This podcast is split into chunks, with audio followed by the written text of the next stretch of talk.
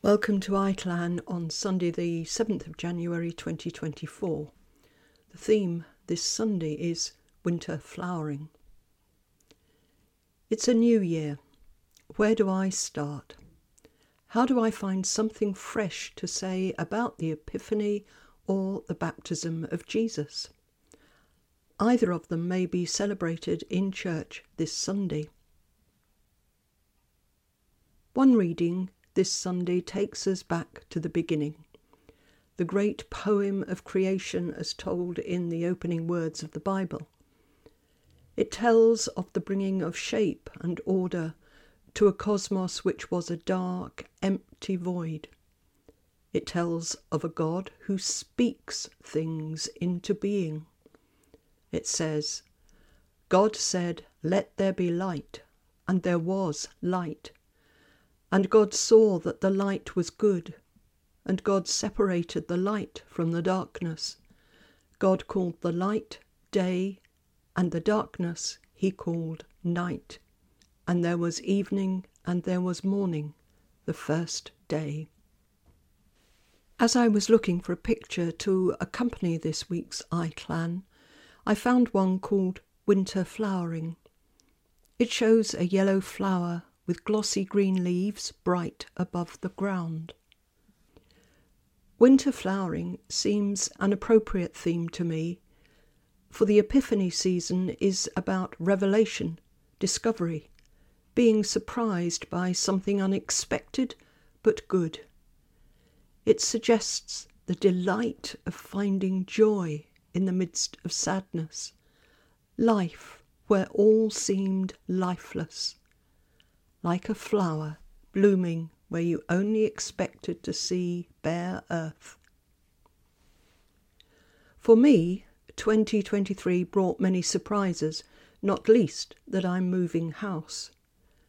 Deciding to leave what's been our home for nearly 40 years was difficult.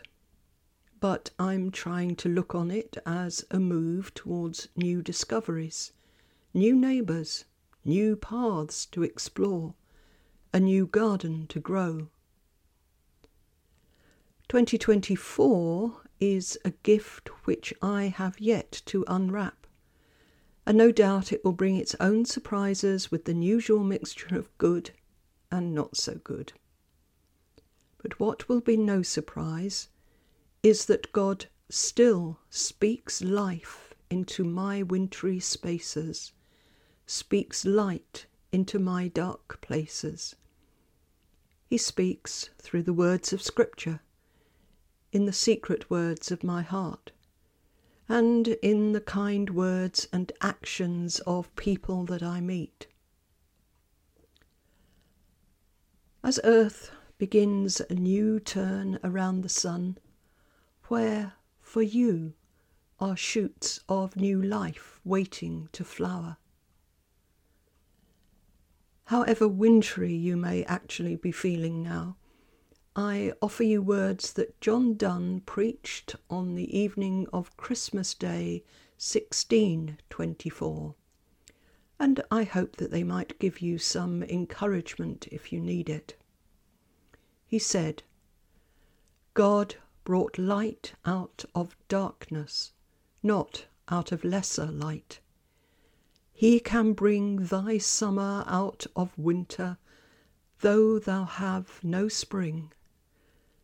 Though in the ways of fortune or understanding or conscience thou have been benighted till now, wintry and frozen, clouded and eclipsed, damped, benumbed, smothered and stupefied till now.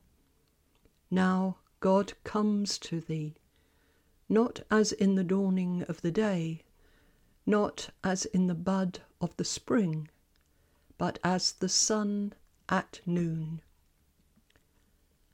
And so, my prayer this week is that God may bring light to your darkness, summer to your winter, and fill your emptiness with His grace. Amen.